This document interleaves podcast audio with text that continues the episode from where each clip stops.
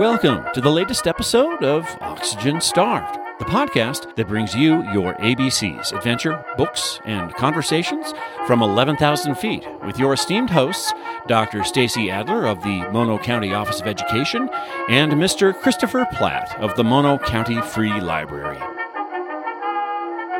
Hey, listeners, welcome to another episode of the Oxygen Starved podcast, your A B Cs from eleven thousand feet. And you probably recognize my voice. I'm Christopher, one of the co-hosts, and chuckling alongside me virtually is my other cohort in crime.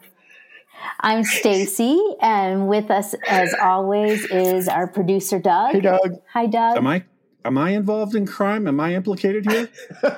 Yes. Oh, I guess you're the mastermind. A, a, what are you talking about? Abetting, aiding and abetting two felons or something. I, I think Stacy's right. I think you're the mastermind and we're the fall guys. So. I think I think your guys, uh, the degree to which you have fun on these podcasts is criminal. So I think that's that's where we are. And I'll. I'll let you take it from there. Thanks, you guys. Oh. Well, you know, uh, it's mid-March and uh, we're a little punchy again. This is what we yes. get for recording these things on Friday afternoons. I, I know. yeah, I we the the degree of punchiness since we moved the recording to Friday afternoons has has increased. But you know, but you know, before we launch into the books, you know, the last episode we were chatting about uh, green beer and shamrock shakes and all that yep. stuff that's probably beginning to circle around the shelves right about now as the as the episode mm-hmm. comes out. I was also reminded, you know, at this time of year, at least back in New York City, not so much out here, was uh, when the hamantaschen cookies would appear on shelves, or you would go to the delis to get hamantaschen cookies because it's almost Purim, right? Which is a Jewish holiday. I'm not I'm not Jewish, so I'm not going to pretend I know a whole lot about it other than these really wonderful kind of like fruit-filled cookies come out in the in the Jewish delis in New York City, and they are so, so, so good. And I would eat my weight in them pretty much every year because as a new librarian in New York City, I couldn't really afford to do a whole heck of a lot. So, uh, you know, it was, a, it was an indulgence. And um I was just thinking about well, it because Purim's almost It's here. Funny that you're thinking of that when I'm thinking of on TikTok, my new obsession. I saw a recipe for like a fake shamrock shake, you know, like a healthy version oh. with like Greek yogurt and peppermint X. And I was like, oh, I'm going to make those. Can't wait. You know, it's really bad when there's a fake shamrock shake, which is a, probably a fake version of a peppermint shake to begin with. Right, exactly. And then it's kind of like, oh wait, why why do you, if you're going to do it, just do it, you know, go for the gusto and get the real shamrock shake and just enjoy it, right? You know, life's too short to have fake shamrock shakes, but well, I don't. Good luck with your healthy shamrock shake. I'll keep you posted. At any rate, we're here first to talk about books. Stace, do you want to kind of tell us what we're chatting about yeah. today? Yeah, so we went a different direction today. So we, we haven't done this in a while. So we we picked an author, um, of somebody that our um, listeners, I'm sure you're going to recognize, David Sedaris, right. who is a humorist and an essayist and on N P R and C B S Sunday Morning. And he's been around for a long time. Um, I had never read any of his writing, and so Christopher had, and we had been talking about it. And I said, "Well, I, I'm really curious, so let's let's talk about his books in this week's episode." So we each chose one of his books. I chose an, an one of his first published um, books of essays, and Christopher chose a newer one. So. I'll start. Yeah, why don't you? Um, yeah, so I I read the book, actually listened to it on Audible, which he reads. He reads all of his books, so that was really nice to hear his actual voice. Mm-hmm. Um, I read. I listened to Barrel Fever, which was his second publication, and that was released in nineteen ninety-four. Oh, it seems like so long ago now. It does, doesn't it? And that was like, what, eighteen years ago, right? twenty, twenty years ago? twenty-eight, twenty-eight years twenty-eight ago? years ago? I don't know. It was a really long time ago. Oh, we're showing our age. Obviously, Go ahead. Obviously, my math is not good today. Anyways, um, yeah, so um, right out of the gate, as soon as I started listening, my first thought was, well, he's a male Fran Leibowitz. He is. He, I just Im- immediately, that was where I went to. And we'll, we'll um, describe, spin that out for the listeners a little bit. So he is very New York. He's got a very New York ethos, right? And kind of very grounded in New York. Almost all the stories take place in New York, or, you know, thereabouts, the Eastern mm-hmm. seaboard, you know. Um, I think the first, well, he does one story that's based in California, but it, it, the character doesn't live in California. Right. So, um, he, you know, he's very New York centric. He's got a very sarcastic, um, not caustic in any way, but just, you know, harsh view of, of a lot of things. He can come off a little uh, curmudgeon-y, mm-hmm. I think, and and critical. And, um, yeah, he's just um, very strong opinions and doesn't really care what anybody, you know, if you agree with him or not. He's this, these, this is what he's thinking, and this is what he's putting out there. And the other thing that it, I, I had to like get used to it, but you don't really know like when he's tell, like when this is like a f- totally fictional account of whatever it is he's talking about, or if it's really grounded in, in truth. Mm-hmm. You know, you think of when people write essays, they're usually have some, you know, they're factual based, but his essays spin toward the the bizarre. Well, it's humor, right? And a lot of his stuff, you're, I'm sorry. No, go ahead. Well, I was going to say a lot of his stuff, you're right. He is, especially nowadays, well, he's more global now, but like he's very right. kind of part of that New York literati kind of thing, but with, mm-hmm. but with a twist. He is originally from the South. And his sister, we should mention, is an actress, Amy Sedaris, and she's been in a number of things and used to be a regular on the David Letterman show and all that stuff. Um, so they, there's kind of a weird humor in their family to begin with, which in that, I think one of his other collections, Naked, that he does a lot of those essays are about his family. And you really kind of learn a little bit more about him in that process. He is kind of like that observational humor and that satire, like he's observing what's mm-hmm. going on around him and then putting that down on the page. Right. And he, yes. he was, a, he would show up a lot in the New Yorker or on N P R or, mm-hmm. you know, yeah. Yeah. So this collection in Barrel Fever, it really runs the huge, a full gamut. You know, there isn't, There's no theme to the stories. They're not just based on his family. They're kind of all over the place. And he, he mentions Don, Don Rickles could be like a featured character because Don Rickles almost always turns up in every single story in one way or another. And, you know, I guess it reflects the time period, you know, where, um, he grew up, right? He, he grew up. Yeah. And, um, Barrel Fever is, is famous for being the, the publication that held, um, the Santaland Diaries, which is Sedaris's probably most famous essay. And Christopher shared with me today that N P R would air it like every year during every pledge drive. Right. It would, this would be circulated. And in this story, he, David Sedaris is hired to be a Macy's elf. And having been somebody who has worn an elf costume in their life, I have. You could relate? Um, I can relate. You know, of course, this was like, you know, to the extreme and, you know, told about his whole experience in the, you know, the two week period, everything from the training where they would do elf cheers to, you know, commiserating with his other wannabe soap opera actor, writer, people uh, in the break room and, and things like that. It was, it was a pretty humorous story, but, you know, also had its moments of bizarreness and um well he yeah, I know but, one of the, my a couple of my favorite points in that story are uh because he's again observing people who are standing in line, mm-hmm. you know, and a lot of yeah. parents and young kids who are fidgety waiting for hours to meet the Macy's Santa, the most famous Santa in the world, right? And right. there's like there's one point, well, to keep them occupied in line, there's one point where they can come and they reach that point and they can look through a hole, right? Right. And it, yep. and it's like, look through and you can see Santa is what he's supposed to say, but he says something right. else instead.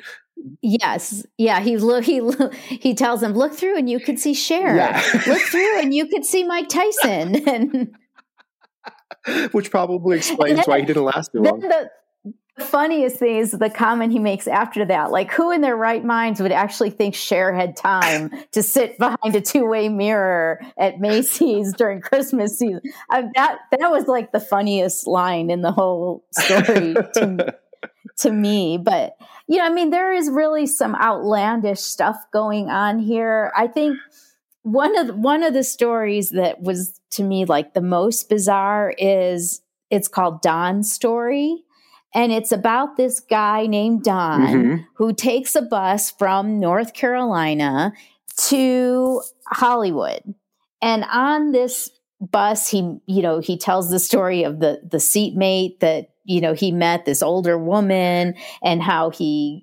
You know, he's kicked off the bus because he pokes her and she gets all crazy. And then he's like randomly picked up by Brandon Tartikoff, you know, the famous like producer or whatever. And lo and behold, and he says, oh, well, I'm here to make a movie. And Brandon Tartikoff says, oh, absolutely, Don, go ahead and make your movie. And, and then he wins three Academy Awards and, you know, he's nobody, right? right? But yet, then he goes on in this story, and he, and the story is Don's acceptance, Academy Award acceptance speech. Right. And he's like, oh, yes, and Barbara Streisand is here, and Barbara and I, and he goes on and tells this whole story of meeting her at a holiday party, and just, you know, I mean, and he and he tells her how he was a dishwasher, and she asks, oh, well, what kind of dishwasher process did you use? Was it this model, or was it this model, or was it this kind of sink? I mean, it's just completely like surreal, but yet at the same time, you could picture this guy on the stage at the Academy Awards, you know, making this ridiculous yeah. speech. And so that was that was a pretty funny story too. It was just weird, and I had to really kind of, I had to let go of like. You know, I had to let go of wanting it to make sense. Yeah. You know, because it absolutely, none of these really make sense. uh, they're just strange and bizarre and satirical. Um, yeah, yeah, totally satirical. And and you you just, you know, there were times where things were like you had to stop and say, wait, is he is this true? Like, one of the stories he's, and I can't remember what the name of this one was, but he's telling about his mom has passed away and he and his sisters go back to her home mm-hmm. and they're cleaning things up. And he's like, yeah, and I found a whole box of her New Year's Eve resolutions behind her volume of Mein Kampf. Like, huh? Again, just kind of a twisted wait. Family there. Y- yeah. So, I mean, it, you just kind of had to, well, what's, I don't know what's real and what's not. And it made me wonder, well, how, this was nineteen ninety-four, so he probably wrote it even in the years preceding that. So very early nineteen nineties. How has he changed in nearly thirty years yeah. is really where we yeah. are. Yeah. So um, I looked up one of his newer short stories, but we'll talk about that in a second. Christopher, why don't you talk about the sure. book that you read? Yeah. So, um, and you've hit him right on the head. Like he was really, and he was cutting edge in those early nineties. That's kind of how he caught on, right? Like he's doing these satirical, mm-hmm. observational takedowns of stereotypes of people, um, which, you know, when you're in your late twenties and early thirties, you can kind of get away with that because you're building out your professional voice. And then what I chose to read uh, was his latest publication, which he, he publishes his diaries from time to time, too. And mm-hmm. so the latest publication is called uh, Carnival of Snackery, Diaries from two thousand three to two thousand twenty, which is him would be forties wow. into his sixties, right? So he's matured quite a bit. Mm-hmm. And in some ways... And during nine eleven. During, when, well, just after nine eleven. Oh, just after nine eleven? Yeah, oh, okay. two thousand three. two thousand three. Yeah. yeah. But yeah. still, like a lot of political stuff going on, yeah. a lot of social upheaval. And in fact, the the publisher blurb on the flap says, you know... Um, you know, this is such a broad range of years that it is, uh, you know, entries that um, you could say at the start of the book, you couldn't really say at the end of the book, because just language and how we communicate has changed. What's acceptable, right? Yeah. And he is always pushing the the boundaries of this. He's actually quite upfront with, um, you know, I'm not going to totally put myself in the box of political correctness right. and all of that kind of stuff, which is which is kind of why I think now he kind of sounds kind of curmudgeonly as an older person. um, the diaries are uh, uh, just, again, his observations over the time. And and during this time, he's become far more successful. He's got a partner. He's got, they the two of them have homes in New York and Paris right. and elsewhere in England. Um, and he is... Uh, David Sedaris is famous for his book signings. Like, he is almost right. incessantly on a book tour, and he will show up early and talk to people. He will then do his reading, and then he will sit for hours and make sure everyone who shows up gets a book signed. Um, and, and part of the reason it takes hours is because he engages with everyone. And so a lot of this book is about him traveling around the world to do different book signings and the people that he meets and just little observations. And um, uh, so two kind of things that are he's famous for at these book signings is he will often ask you a question while you're right. he's signing your book. Like, and it's not just how are you today, because he thinks those are boring questions. He's, he'll ask a question like, how many people in wheelchairs do you know? Or... What right. was the last time you shook a monkey's hand? And and sometimes the answers are as surprising as the question. I won't give any of those away. Well, and then and then he what he writes in the book, right? It comes out of that little right. discussion. No, totally, yeah. totally. And he puts all of that in his diary. And then the other thing he's famous for is people now come up and tell him dirty jokes while they're getting their book signed. And so there's a lot of dirty jokes in this book that I'm not going to read out loud. um, but, you know, it really, it, it still conveys his sense of curiosity. He's still a very, very curious person, person, which is one of the things I like about him. He's always interested in mm-hmm. random factoids. There's like one diary entry in here that's just about, today I learned about a roach that when it's, there's no other food around, it will eat its own legs, and then its legs don't regenerate, so it just basically kills itself and it gets eaten, which is just a random, curious factoid that, that kind of gives a little window into his mind. Um, and then as well, you know, he often writes about his family, and it's always from a sense of love, mm-hmm. and um, even when he's poking at fun at them. And so they they uh, appear a lot in these as well. I should say the title of the book, Carnival of Snackery, comes from friends of his who showed him an Indian restaurant menu, and the title at the top said, you know, this food is a carnival of snackery, which I thought, that's such a great title for a book. Um, it is. You know, so that's where the title comes especially, from. Especially, I'm sorry, especially a book like that, yeah. like you're describing, right, that has all these little different right pieces to it, right? So there's like a yeah, totally, and it's it's chronological. Like it's just it's like anyone's diary, right? And some of the entries are short, and some of the entries are longer. He goes into a lot of political stuff. I'm not going to go into any of that um, here. You can kind of probably kind of guess where he leans on a lot of things, um, but he just he is constantly observing people on the train, people on the bus, people in the dentist's office, and he's writing about them. And then he also, also we talked about this earlier, he writes about his boyfriend, Hugh. I think they've mm-hmm. been together for many, many years, like thirty years or something. Yeah. And it's, he just, those, those passages often resonate with me because they're so true. And there's one mm-hmm. point where they, they bought a house, I think it's in England, and, and, um, The, you know, Hugh's like, come out and look at, look outside. And he shows David outside the backyard, and there's a little yellow snake going along in the grass. And Dave's like, you got to kill it. And Hugh's like, I'm not going to kill the snake. It's beautiful. It's beneficial. And they have that kind of partner back and forth, mm-hmm. that bickering. And, and it finally ends up with, well, I'm not going to go outside ever again. you can hang your own laundry. And he was like fine with it. And he, he says a very David Sedaris thing. He's like, you know, when we were, before we bought the house, on the day we came to look at it, I thought I'd spend a lot of time in the yard beneath the copper beech tree. The grass is so soft there, it's almost like a golf course. That was six years ago, and I sat on it once for all of two minutes before I remembered why I don't sit on the grass.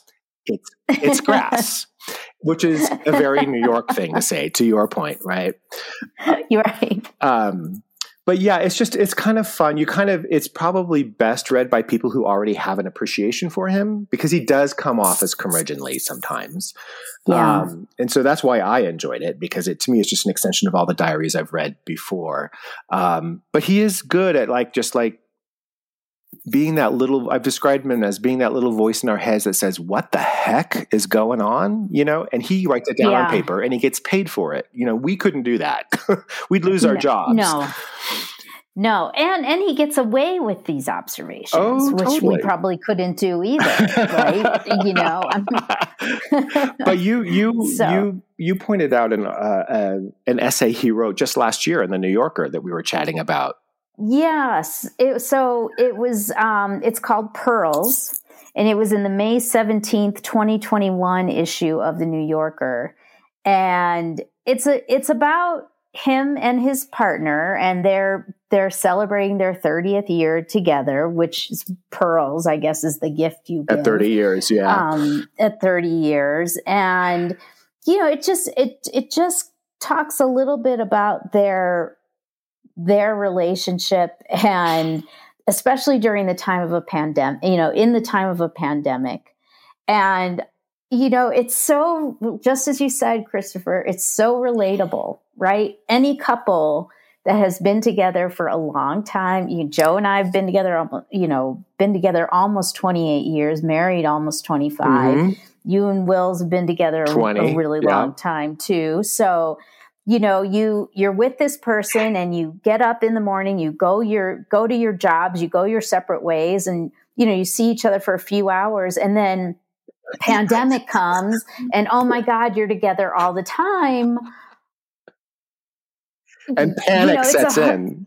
Yeah. It's a whole, it's a whole new thing. And so that's kind of what, what, um, Pearls talks about. And, and I love how they, he talks about how they, they buy, because they, his, because Hugh wants to practice the piano and David Sedaris can't handle it. They buy the apartment above them, right above them, so that that becomes a respite for David to go when Hugh's playing piano. And then they have a conversation about, well, where are we going to eat dinner? And they call the upstairs apartment Luigi's. Luigi's. I love that. And and Lu- and they say that Lu- Luigi's is for casual dining. I thought that was like the funniest part of the episode. But, you know, to my point earlier about how in his earlier essays, you just didn't know sometimes what was really true yeah. and what wasn't. He even says at the begin, at the outset of Pearls, he says,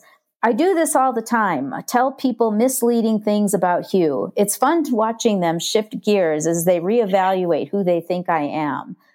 But it's this idea, did, you know, my question was, oh my God, was that the case in all of his writing? Did he always put in, you know, tell people, did he always tell people misleading things to keep them, the readers, guessing at who he is? And then later on in the store, in the story, he's talking to his sister, Amy, that you mentioned earlier, the actress, and he tells her that they bought the apartment above them so that, um, and she says, so that you'll have somewhere to go when he practices piano? Asks Amy, who bought the apartment upstairs from her just so she could get away from her rabbit. And my, and my, in the margin of the, the article I wrote, is that true? Because it's, you know, there again. Okay, so really? So his sister bought an apartment so she could get away from her rabbit? That can't be. Well, is that misleading? You know, it does make so. you question, is he a reliable narrator, right? That's the that's right. the point. And we, again, very, very New York, rich New York comment, right? I bought the apartment above right. so that my I could get away from the piano practice and blah, right. blah, blah, blah. And, and his sister's very famous for having a rabbit. She's included it in her cookbooks and all this kind of stuff, like you know, so it's it's plausible, and she's probably rich enough to do okay, it so too. I did not know that. Yeah. I did not know this yeah. about her. So she's fascinating now it makes too. a little more sense. She's she's kind of like a little twisted character too. Um, but, you know, I loved this story too, because again, it got to like, you know, he, in this story, he's talking about the panic setting in of having to spend all this quality time with right. his partner in a pandemic. And he's like, oh, I don't know if I can do it. I don't know if I know him well right. enough. And even though they've been together for thirty years and, um, you know, it kind of makes me think like, you know, yeah, Wills and I have been together for over two decades and we know each other really, really well. But the, what he gets at in this essay is like, there's different, it's a different expression at this point in time, right? It's not right. all romantic, blah, blah, blah. And one of my favorite sentences in this uh, this essay is, they're, they, he's bought new sheets for the bed and they're sl- yeah. falling to sleep. And he's like, you know, he, David turns to Hugh and he says, this is what I'll miss about you when you're dead, is falling asleep together. And and what I thought was so funny about that line, and so David Sedaris, is it's because he assumes Hugh's going to die before him, even though Hugh is right. younger, right? um, and that's just very, that's, That's just David Sedaris in a in a nutshell. He actually opens the uh, the essay with he's meeting a woman at a party and she's right. asking him about his boyfriend or whatever, and he's like, it, it, mm-hmm. he's he's much younger than me or something like that, right. and yeah. lead, leading him to believe that he's dating a twenty-one year old when really his partner is like sixty something, right? So right, um, right. And this whole yeah, I think he actually says that that he's twenty-one. Yeah, exactly. Yeah, yeah, he's twenty-one. And then that leads to a conversation with another friend that says like the the acceptable right. accept, acceptable ratio right. of dating someone younger half your is half your age plus seven is is as low as you could go. Yeah, half half your age divided by two plus yes, seven. Exactly. Your age divided by two plus seven, um, which I thought was hilarious. and, And, and having dated somebody much older than me at one point in my life, I had to like do the math. was that, was, was it acceptable? And, but at any rate, that it was a, thank you for sharing that essay. I hadn't, I hadn't seen that. And he does contribute to the New Yorker from time to time. Again, he's that kind of writer, you know, he's that yeah. modern day Will Rogers, Robert Benchley kind of guy. Um, well, I, I have to say I enjoyed the essay a lot more than the essays in Barrel Fever. I mean, just because I had a hard time, you know, grasping onto anything, mm-hmm. you know, in, I mean, I, I enjoyed Don's story because it was so bizarre, but the rest of it, I was kind of like, this is really strange, but it wouldn't, you know, I think now having read Pearls, I would, I would go, I would read some of his newer stuff. Yeah. Um, Calypso is good. For sure. Um, uh, uh, all sorts of, we have most of them at the library. They're, they're all really good. And so his collection that came out after Barrel Fever, which was Naked, is much more about his family. So, um, I, I found that one, that one very interesting as well. And I love his satire. So alongside Don's story, there's one he did, I think it's in the Santaland Diaries collection that was published separately. It's all about a theater reviewer who does, Uh, who takes apart reviews or plays of Christmas pageants put on by little kids. Oh. It's like, it's like he's, you know, like this highbrow, he thinks he's a highbrow reviewer and he just rips these kids to shreds and it's, it's oh. hilarious, but you have to understand that going in. Otherwise it would totally right. put you off. Right. Right. And that sounds like it'd be really funny. He also, he's a great guest on talk shows yeah. because You you know, you turned me on to some uh, YouTube videos of him. You know, I looked some up of him being interviewed by like Jimmy Kimmel right. and on the, the Dak Shepard podcast and God help me, Drew Barrymore. um, but he is um, he is a really good guest yeah. and a you know a really you know he's really funny like in. quote unquote in person, right. you know, so yeah. I, I enjoyed listening to all of those. As is his sister, Amy. So Amy Sedaris used to get called on to the Dave Letterman show all the time be- whenever they would have a guest cancel because she could always come on and do something in a minute, right? And right. just entertain people for five minutes. So, um, but at any rate, we both read essays and uh, yes. stories from David Sedaris. He's got a lot of different things out. You read Barrel Fever, which was from nineteen ninety-four. Yes. I read Carnival of Snackery, which is from last October, and we have that at the library as well. And then we both chatted about Pearls, an essay in The New Yorker from last spring. So yep. We'll put all this on our on our show page. And uh, yeah, can't wait to see what we're going to agree or disagree on in our next book segment. Stay tuned. And I may go buy new sheets um, for Will's. All right, listeners. Go grab, go grab a hamantaschen cookie or a nice cup of tea, and we will be back. Or a shamrock or shake. Or a shamrock shake. And we are going to come back and talk a lot of books with uh, one of our favorite locals. So we'll be right back. Oxygen, a colorless, odorless reactive gas, the chemical element of atomic number eight and the life-supporting component of the air. Starved. Suffering a severe and damaging lack of basic material and cultural benefits.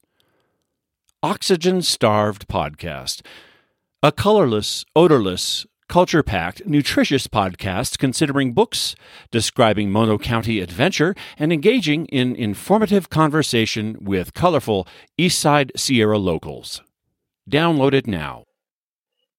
Welcome back, listeners. We are at the conversation portion of our podcast where we bring on someone local to the Eastern Sierra to describe how they contribute uniquely to our live, work, play life on this side of the mountains. And this time, we are really pleased to invite Juliana Olinka, who is basically, we just decided, a local influencer, bar none, uh, for the Eastern Sierra. Welcome, Juliana.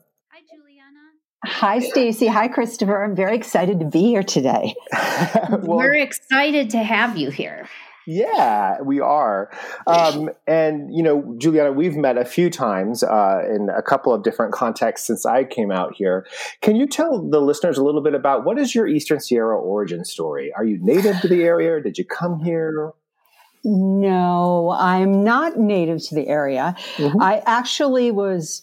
born in Detroit, grew up in the suburbs, lived there most of my life, was in Atlanta for a while, was in New York City, and then I moved to Los Angeles in nineteen seventy-eight and lived in Southern California and moved to Mammoth permanently in twenty eleven.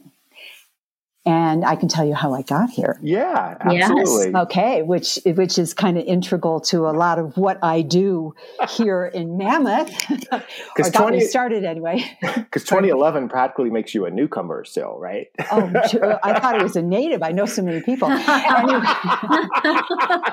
you do. Um, yeah, really. Well, um, I have been friends with Shira Dubrovner, who manages and runs in the as artistic director of the Mammoth Lakes Repertory Theater. Right. She and I have known each other for like twenty years, and we met at the Group Repertory Theater in North Hollywood, where um, she directed a couple of shows. I did costumes. I directed a couple of things. And she decided to move back up here, and I forget what year it was, but it was maybe two thousand. Five, six, seven, something like that. Anyway, mm-hmm. to come up here and start a theater. And I helped her kind of develop a, a bit of a business plan, and then came up for a couple of different summers to do, um, to do summer theater with her. And then when my previous husband passed away in two thousand eight, I came up a couple more times and moved up here actually permanently in twenty eleven. Wow. To do initially, you know, actually I came to do the female version of The Odd Couple in twenty eleven.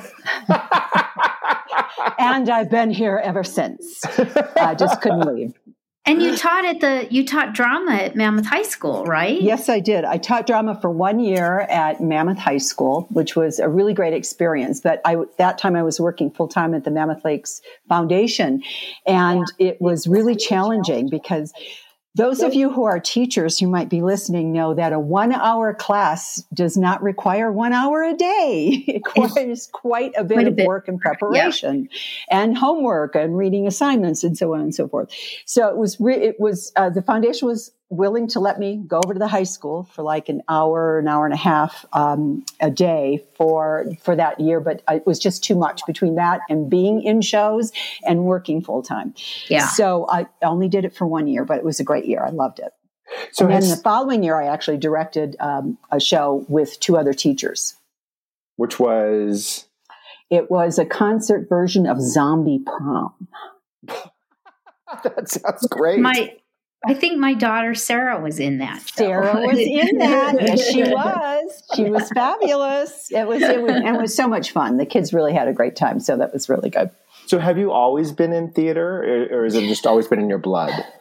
It started. Well, I should say it started. Um, our, we had a babysitter. I have a lot of siblings. I'm the, the first of eleven, and we didn't have eleven at the time. But our babysitter was Missus Bargowski. Never forget her. And I made all of my siblings put on plays for Missus Bargowski. And then, you know, it's funny. Then in the third grade, I sang a solo in the Christmas concert, and that was the end of it. You know, that was I'm, it, huh? That was it. Um, I actually have a B A in theater from Michigan State University. I worked, lived and worked in New York for a while as an actress or you know, would-be actress, and right. then moved to Los Angeles, had a, a little sabbatical in there where I was raising my son with my mm-hmm. husband, and um, and then started doing theater, theater again, oh, I don't know, like in the late nineties. So I've been doing it ever since. Has it changed? Yeah, I mean, you've been doing it for quite some time. Has it? Has theater as uh, the way it's being offered in communities, especially smaller communities like Mammoth, which is a very vital community. There's a lot of talent and a lot mm-hmm. of interest in it in Mammoth. But the types of types of shows or plays that are put on, has that changed? Or have you seen a change over time, or even just a change in how people are interested in it? Not really. Uh, people people need the arts. They really right. and truly need the arts. Um, and... Um, and the only thing that's changed is the last two years have just been challenging because of COVID, because it's really hard. You you, you can't really do a, a live production with people wearing masks. I mean, you can, but it's it's a little yeah. challenging. So as I was saying, it, it's it's diff- it was been really difficult to do theater. So we've done some Zoom productions mm-hmm. and tried to keep the the le- the performance level as high as you can. But it's really difficult to do that because the beauty of of theater is that it's live and it's an exchange between the audience and the performer. And that experience is missing when you're doing it on Zoom. I mean, when you're doing a comedy, you want to hear the laughs, because if you're not hearing the laughs, you must not be doing something right. Yeah. You know, and you can't, whether you, they're there or not, you can't hear them on Zoom. So anyway, that, I think that's the only thing that's changed, and people are hungry for the arts. Yeah. Yeah. You know, it was interesting to me during the kind of the real lockdown period of the last eighteen months, um, when a lot of us really were just kind of forced to stay inside. Um, you know, I agree with you on Zoom. It was really awkward, but we did, we were able to watch a few theater performances, either that had been recorded from years past that were made more widely available during this period, which was really great. But then we watched a couple of performances, and I'm trying to remember the names of the plays, but they were staged live, not with masks, but the actors were distanced on a stage. And it was really interesting to watch, like, what must have been the director's decisions in how they choreographed this play without letting the actors actually get within six feet of each other. It was really quite interesting. That is interesting because because it's not just an exchange between the performer and the audience, but it's performer to performer. It's the connections that you make on the stage that are so important. Because the same way you have a conversation and you listen to someone and you look in their eyes, you want to feel that as a performer. Right. Because the more giving you are, the more you get from the other person. So um, that's, yeah, it's so you've kind had, of lacking. So you, you've had a lot of, you've you've been an actress, you've been a director, you know, you've had lots of different roles. And what is your, what's your favorite way to participate in in a play? Is as it to be actress. An actress or a director? Uh, as an as an actress, I think um, directing is really a, a close second, because you have a vision, and and when and I'll tell you, when you direct here, you you're not just the director, you're also the producer. you, you know, in many ways. So, so it's a full vision, you know, how does it look? How does it sound? How does it feel? What's the right. approach? Um, and then is it, is it working, and what can you draw out of your performers? But, but as an actress myself, that's probably my first love. And I also sing. Do you tap dance? That's a, that's probably one, I did two, take five. Tap dancing lessons in New York City from awesome. Someone Um, Carmen Appelgren was her name, or probably still is her name. Uh, she was like a year ahead of me at Michigan State, and she uh-huh. is legally blind. Awesome. Wow. And That's she, brilliant. She was, she was a great tap dancer. It was all, it was all in the ear, all in the ear. She could hear if we were doing wow. it right or not. Oh, that is brilliant. That's utterly I, brilliant. I tap danced too. I was a tap dancer yeah, as well. No Irish clogging. Yes. I, I love it. No. I don't do it. Well, Juliana, you know, we talked a little bit, I mentioned earlier on, I've met you in a couple of different scenarios, including, you know, uh, helping participate, judging the Lions Club speech contest with mm-hmm. the high school students, which I think is a really important and really fun thing to do. What are some of the other things you're involved with? Because everyone in town seems to know you. Oh, okay. All right. So, um, so I worked at the foundation, Mammoth Lakes Foundation, for a couple of years before I retired from there. After um, I moved here in, in twenty eleven, so I worked there for about five years. Yeah. While I was there, I was instrumental in working on the food, Mammoth Food and Wine Experience, and so I had a lot of connections with there. I was involved in the chamber at that time, at least as a participant. Mm-hmm. I'm also a member of the Mammoth Lakes Fire Safe Council. I'm a past president and the current district um, head of the Student Speaker Contest for the Lions Club. I'm president of the Eastern Sierra Arts Alliance, which is the latest um, permutation of Mammoth Lakes Repertories under that umbrella, as is the Mammoth Lakes Film Festival. Mm-hmm. And I am, uh, oh, I'm also in my homeowners association. Don't ask me why. Um, and And I um, just this past year became a trainer with the California Grand Jury Association, having served three years on the, Mam- uh, the Mono County Grand Jury. That's a lot. So, I think that's all. I, I probably forgot something, but it's okay. You know, the grand jury is the kind of experience I think many people don't know enough about, but probably is very, very fascinating. Can you talk a little bit to our listeners about what that is? Because I'm all about civic participation in that okay. that day. I would love people to join the grand jury. It is probably one of the best experiences I've had because not only are you part of a jury, there's eleven people in Mono County, that's the size of the grand juries here, that you get to work with for a year, but you in, uh, are required according to state law to um, review jails in the county, Uh, actually prisons in the county, and investigate one county department. But of course, if you just did that, you'd feel like you were wasting your years. So you tend to do more than that. But it's it's a way to hold local government accountable.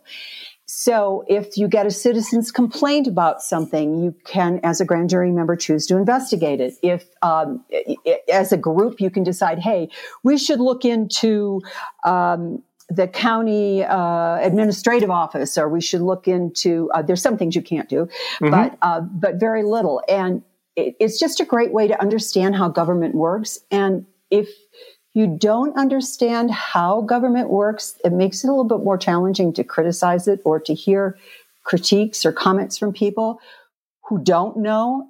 And you can't say, oh, wait, that's not true. Mm-hmm. Oh, and I also, I also am a poll worker. I forgot about that one. Awesome.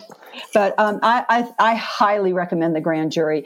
Yes, it is work, but you don't have to be retired to do it because right. the grand jury itself, that body of eleven people, decides when they're going to meet, what they're going to do, how much they're going to do, what committee people are going to be on. And if your skill set is better as a writer, you could be on the editorial committee. If your skills are better in research, you can be doing a lot of research. But everybody ultimately agrees to the final reports that get written. But it's a great experience. Yeah, I think it's an important thing uh, in local government, as you say. It's, it's, it's for accountability and for exposure and education to, to people who are interested. You want to, you, if you want to be involved, you got to pull your chair up to the table, right? Yes. So, I, look yes. who I'm speaking to. I'm, I'm preaching to the choir here. You're up at like twelve tables. You just listed that. I, I have to learn to say no. That was my New Year's resolution. But this one I wanted to say yes to. Stacy once told me that like three weeks ago, Stace. You said, you, yeah. sure you got to learn to say no. No, no is a complete sentence. So I like that. I'll remember that. Teaching my kids that. Because I don't know how to say it. myself. But are you are you doing anything theater-wise right now? Yes, I am currently currently in rehearsal for a Mammoth Lakes Repertory Theater production of The Women by Claire Booth Luce, which yeah. was written in the nineteen thirties. Um, I think the, the poster says the original um, Housewives of New York City. It's a little, a little bit of cattiness going on in the play. Um, yeah, and uh, it's it actually it, it's very interesting because it has a cast of thirty-seven, but we have about fifteen actors. So certain people are playing multiple parts, moi included. So that's yeah, one it's of, gonna be great. I think it's one of the most amazing plays ever written. The dialogue is so crisp and witty and well paced and insightful and fun. Really, it takes. It's actually a very serious topic. It's about divorce, um, but really fun. And there's no men, right? There, it yes, it's a, there. Are, there's not a single man. We talk about them, we do mention them, but there are no men on the stage. It's all women, and and we are doing it in the time frame in the nineteen thirties, okay. and the costumes are going to be fantastic. So we run Thursday through Sunday, March twenty-fourth to April third, and you can get your tickets online right now if you want. Listeners, mammoth lakes rep dot org. There you go. Well, Juliana. Uh, this may be how you spend your free time. What we're going to ask you, like, what when you're not doing all this other stuff, how what do you do to in, just relax up here in the Eastern Sierra? Do you ski? Do you hike? Do you fish? Do you? My well, my my husband now. We got married in two thousand fifteen. Sixteen, two thousand. Sorry, honey, uh, two thousand sixteen. We do a lot of hiking. Um, we also like to travel to, let's say, national parks. We went to Yellowstone one year and camped for a week, which was amazing. We've been to Death Valley. Um, mostly that. I do a little cross country skiing, but I fall down so much that um, you know, unless there's a lot of snow for padding, I don't do that too often. I'm really good at falling down on cross country skis. That's oh, I'm so good. And downhill, I've never downhill skied. I grew up in Michigan, and where I grew up, it was pretty flat. Yeah. And um, we didn't. We sledded. We did a lot of sledding when I was a kid, but no, no skiing. So, um, so it's mostly mostly hiking. A lot of hiking. Cool. It's a beautiful place for it. Do you have it a favorite? Is. Do you have a favorite hike that you like to do? McGee, McGee Creek. Yeah, that's probably one of my most favorites. That's a beautiful so, part. So many around here. There's just so many really great places to go and see, and you know, and I love going down to to Rainbow Falls. It's really nice, mm-hmm. and all those, you know, all, all the hikes up in the Lake, Lake Basin are really fabulous. So, yeah, McGee Creek is is for our listeners is just off Crowley Lake.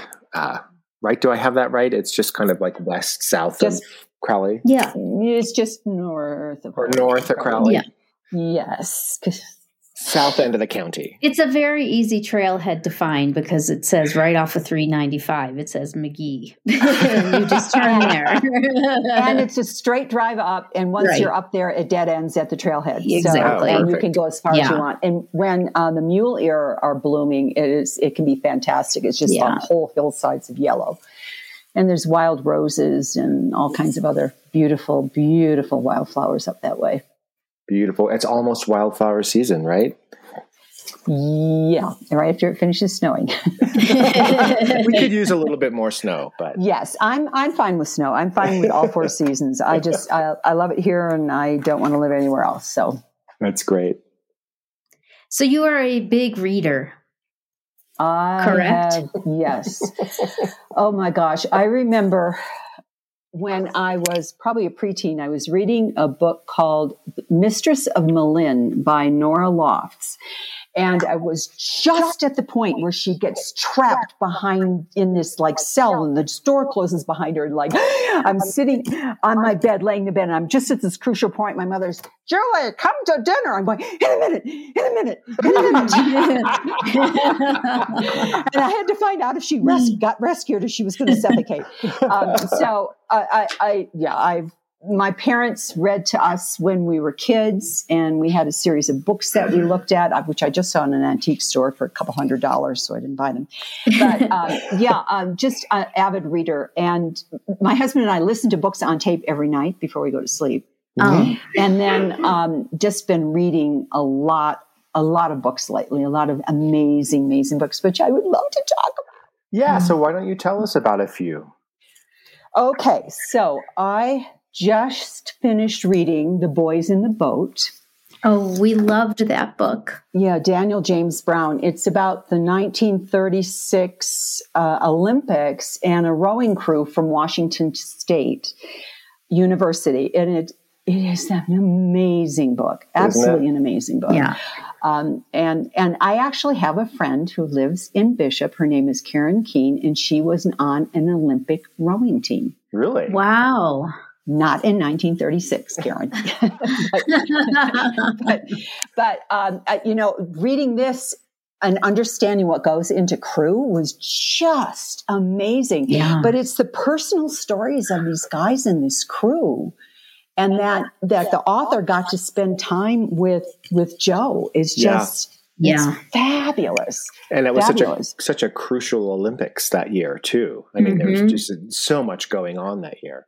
And that was in Berlin. It was right? Uh, right. you know Jesse Owens and and so many others that were. That was what in I loved about it was the juxtaposition of what was happening in Europe versus. You know, everything that the boys were going through to get ready for the Olympics and the build up to it, it was like, oh, yeah, you know, really yes. good. Daniel J. Brown is a great nonfiction writer too. And he's got a new book out called Facing the Mountain, which is about uh, uh, Japanese Americans volunteering in World War Two while their families were in internment camps, oh. um, which is getting a lot of great reviews as well. So that's on my T- TBR pile.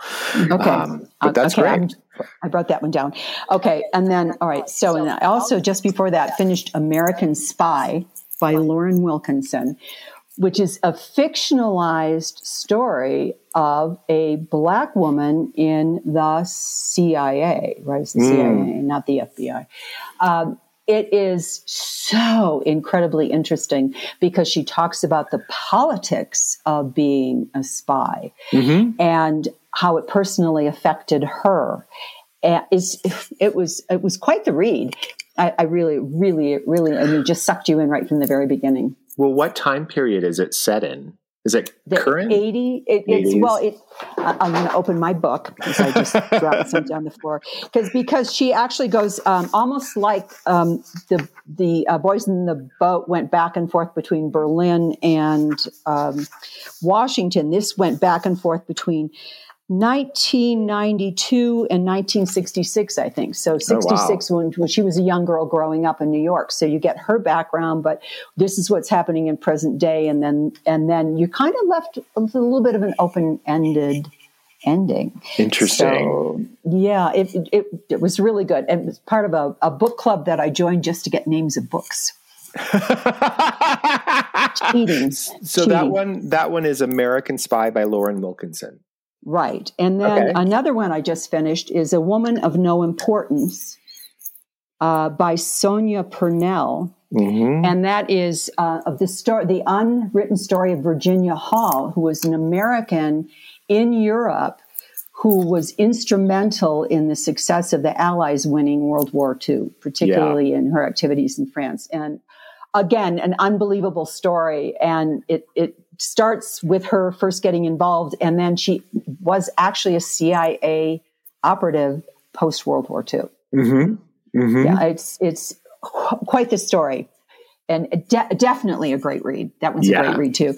I, I mean, uh, I love, love historical stuff. stuff. So then yep. I would say my next book I would talk about is John Adams by David McCullough. Mm-hmm. Which fabulous. Fabulous biography of John Adams. And David McCullough is just a great writer when it comes mm-hmm. to historical yeah. biographies. But the, to me, the fascinating thing about John Adams' book is if you want to know about the founding of America and the Constitution, read John Adams by David McCullough because yeah. it is based so much on letters written between John Adams, Thomas Jefferson, um, John Adams' wife, his kids. And it, it, I mean, he takes the letters and the notes and really puts them into this amazing narrative. And it's so insightful about the history of this country. Well, it's also, if I, I haven't read that book in a while, but if I remember correctly, he's also really good at place setting. Like they lived in Quincy, right? Or right. It was south of Boston itself. And, you know, he, he really places them as a family in that kind of intimate setting, as well as the larger, you know, growing nationwide setting that, that the Adamses, even as a family, were playing in, because their, their children, their son, John Quincy Adams, of course, went on as well. So it's it's just, I remember being fascinated by that book. And and you're right. I mean, the, the, the background that he gives you about what the country was like, like talking about John Adams having to ride his horse right. to get from Quincy right. Right. to Philadelphia, where all the negotiations were going on. Right. And and to me, the one of one of the my big takeaways from that book was the way that they envisioned the country being structured. That the Senate was kind of for the more rich people in the country, and the House of Representatives for those who are people of maybe lesser means. Mm-hmm. But it wasn't a job. Right. It right. was right. a responsibility. And you yeah. didn't do it year round. Right. You met, you did your business, and then you went back and right. were with the people you were representing, so you knew what the people wanted. Right. Hello. What a novel concept. It's a very different world today, but it's yeah. probably something a lot of people should read. Yes. Okay, I'm trying to think what else, because I actually wrote stuff down. Um, then, um, so you can probably tell I can like historical stuff. Yeah. But I also read this really, um, really good book called Long, Bright River by Liz Moore. And if you saw the T V series Mayor of Easttown, mm-hmm. it has that flavor to it. It's not the same story, but it has, it really like pulls you in. And this is like a real world de- female detective and, okay. and how, and how she handles this, this case that she's investigating, kind of along, along those lines. So that, that was another really good one that I enjoyed. Is it, is it very character driven? Is, is she yeah. like the thing that drives you in it? Yeah. Okay. And right. is that a newer book or is that an older book? I've not heard of that. Um, okay. Well, let me pull my book out. It's the Sorry New York to put you Times. On the spot. No, it's okay. I see. You, I came prepared. At least I think I did. Okay, it's it twenty twenty. Oh, okay. okay. So it's very new. Okay. A Good Morning America book club pick. I, I should know about this then. So, are, do you gravitate, Juliana, more towards nonfiction or or historical fiction, or doesn't matter? I mean, you've you've. given us a wide variety here. Yes. Well, his, historical fiction probably would, I would say would be my, my favorite, but, um, uh, I'll tell you another book that I absolutely love, which is another period that I'm, I'm really interested in, is The Killer Angels by, I think it's Michael Shara, mm-hmm. which is all about the Battle of Gettysburg. Right. And, It, it's that's another one. It bounces back and forth. It'll be a general from the South, then a general from the North. What's happening in the South? What's happening right. in the North? This battle from the North perspective. This battle from the South perspective. And it it's appalling what war does. It is, you yeah. know, those men who fought in the Civil War were not humans. They were just plot, you know, fodder. Objects to be thrown. Right. They yeah. were fodder. Yeah. You know, yeah. We need to charge up this hill. Pickett's Charge. You read about Pickett's Charge in there. It's like, are you kidding me? You're going uphill against guns. It doesn't yeah. make sense. And they were babies. Yeah. You know, so many of them were, were teenagers. Well, little drummer, yeah. drummer boys. They were, yeah. they were yeah. all kids. Yeah. And then, you know, with the South, by, by the time you got towards the end of the war, it was all kids. It seemed like right. it was all kids, all kids and yeah. old men. You know, it's just, Stacey and I have chatted about this in the past too. I love historical fiction and history, and I read a lot of it as well. And part of it is so I can better understand the present, right? Especially when we're going through really big issues like we are today. It's, it's to me, it's helpful to go read big issues of the past and understand how people worked their way through and solved it and made it through or didn't, you know, right. um, and it helps kind of keep things in perspective for me. You mentioned earlier before we started talking, one of my favorite authors who writes under a different pen name, but Edith Pargeter. Um, oh, the, yes. The Heaven, um, the Heaven Tree. The Heaven Tree trilogy. I have read The Heaven Tree probably three or four times, and it's set in, I think it's the thirteenth century. Mm-hmm. Mm-hmm. um, but it's set in medieval times. And the beauty of that, when that's, I talk about historical fiction and the, that particular trilogy, it really gives you a feel for how people lived. It's not so much the story of the people and what happens to them, which is important, but how did people live? How did these beautiful cathedrals get built? How, mm-hmm. how did it happen? Who were the people involved? Who had this vision? How long did it take? All of those things are kind of, then you go, oh, okay. So, um, you know, Notre Dame, this makes sense, you know, how it happened and, and, and who was involved in it. And, and, and Edith was a great, great at doing that kind of research and bringing that detail out. She also writes under the name or wrote under the name Ellis Peters. So those of you who listeners right. who are fans of the Brother Cadfael mystery series about the right. monk who would solve mysteries in that same time period, uh, it's the same author. Yeah. Well, the interesting thing too about the Heaven, Heaven Tree and that whole trilogy is, is she said that was probably her favorite series ever that she wrote. Yeah, I didn't know that. That's great. Yeah, yeah. That's awesome. In the, in the foreword. Okay. Oh, and another really great book, before I get like to the murder mysteries, because um, I have a bunch of those too, is The House on the Strand by Daphne du Maurier.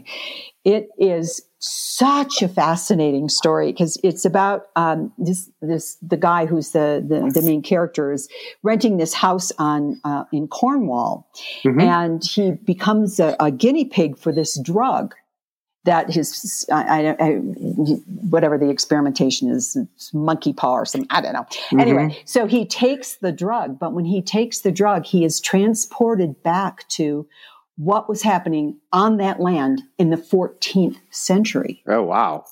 So while the drug is in his system, so he'll, so he's like walking along and then he sees this young squire and he's following these people and these lords. And then he wakes up and he's like, you know, this is crazy, you know, and then, then he, then he goes back and then he goes, you know, I wonder what happened. So he takes the drug again and it, it's not exactly the same instance and he's mm-hmm. not in exactly the same place, but it's the same players and he can see them. They can't see him. He oh, can't interfere with it. It's, it's just a great book, but what happens to him from taking this drug? You have to read the book and find I, out. You know, I'm adding that to my list. I'm a fan of hers because she's a, she writes that kind of, well, she was at the time a modern kind of dark Gothic writer, you know, Rebecca, The Byrds, you know, right. Jamaica Inn. Well, it's referred to her, uh, someone referred to her as echoes of H P Lovecraft and yeah, Edgar Allan Poe. Totally, which so, is why Hitchcock liked her. So right, yeah, no, she was a great writer. And then, um, you know, I, I love Harlan Coben. We, there, he's got multiple series of books, and Robert Brinza. Mm-hmm. Um, he's got a series with a private investigator, Kate Marshall, that's really good. We just finished Shadow Sands by okay. Robert Brinza, but he's got a whole series of books. And then Anne Fraser is another another favorite. She did The Body Keeper, Body Counter, Body Reader. So it's a, a three three book mm-hmm. series. But I she's I think that one's done. You guys are just avid. You're yes, I love it. The I librarian in me loves this. and, and you know, I'd also recommend The Color of Water by James mm. McBride, which is a, a black wonderful, man's tribute to his white mother. Yeah, which is a wonderful slice of memoir of growing up at a certain period in New York City, as you would understand, right. which I believe was Queens and Brooklyn, um, with many siblings and a single mother. Right. Right. Yeah, that's that's a wonderful, wonderful book. Okay, I think that's a, that's the whole list I wrote down. Well, listeners, you don't have to have been writing any of this down because we're going to put all of it on our show page. yeah. um, and clearly, if you need book recommendations besides myself or Stacy, you can go to Juliana. Since you all probably know her already, I it's love it. Fine. yeah.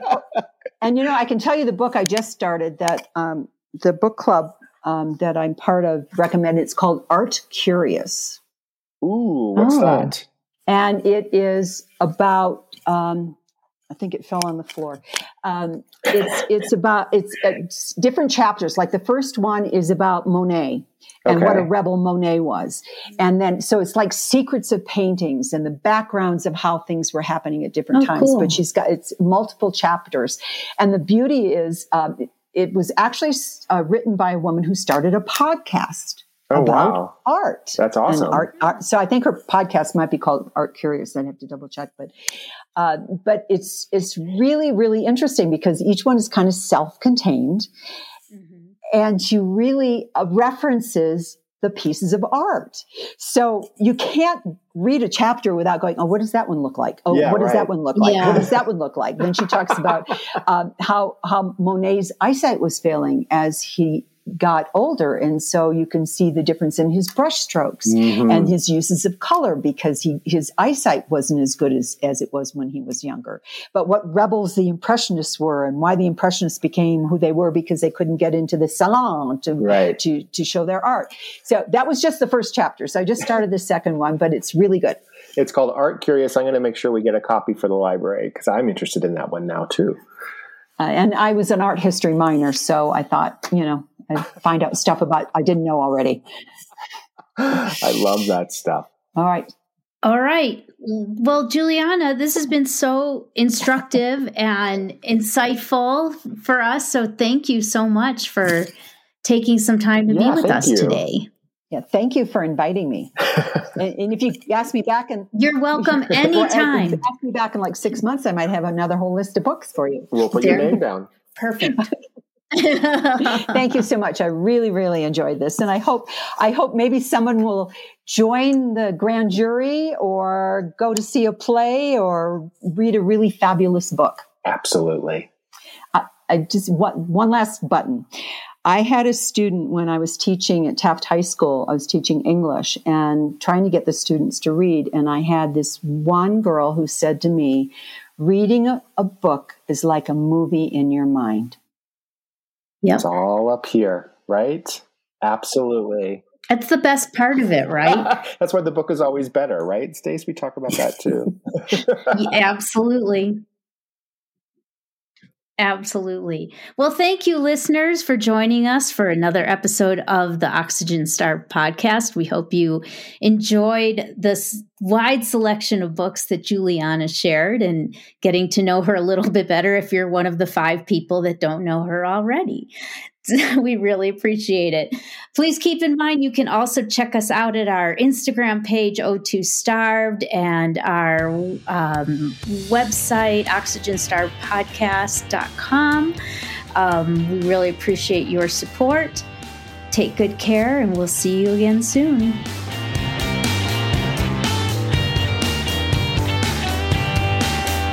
Thanks for joining us here for Oxygen Starved. Our outro music, Iron Bacon, is composed and performed by Kevin MacLeod in Compotech dot com, Creative Commons by Attribution three point oh license.